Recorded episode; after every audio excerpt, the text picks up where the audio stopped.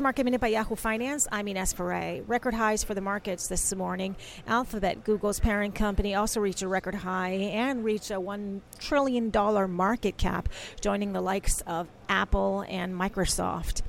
Gap will not spin off its Old Navy brand. The spinoff was expected to happen this year. There have been changes at the company with CEO Art Peck last year leaving. In their last earnings report, Gap said that Old Navy's performance had not been as good as anticipated.